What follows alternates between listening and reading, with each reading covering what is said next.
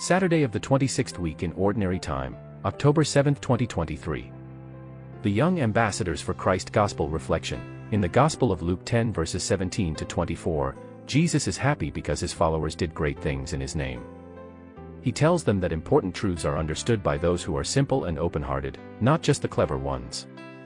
This gospel reminds us to approach God with a simple and humble heart, without trying to be too smart or sure of ourselves. It also shows that when we spread God's love, we're part of something bigger and wonderful. Christ is the only answer, always and forever. This gospel encourages us to be humble, open, and joyful in our relationship with God, and to share His love with others.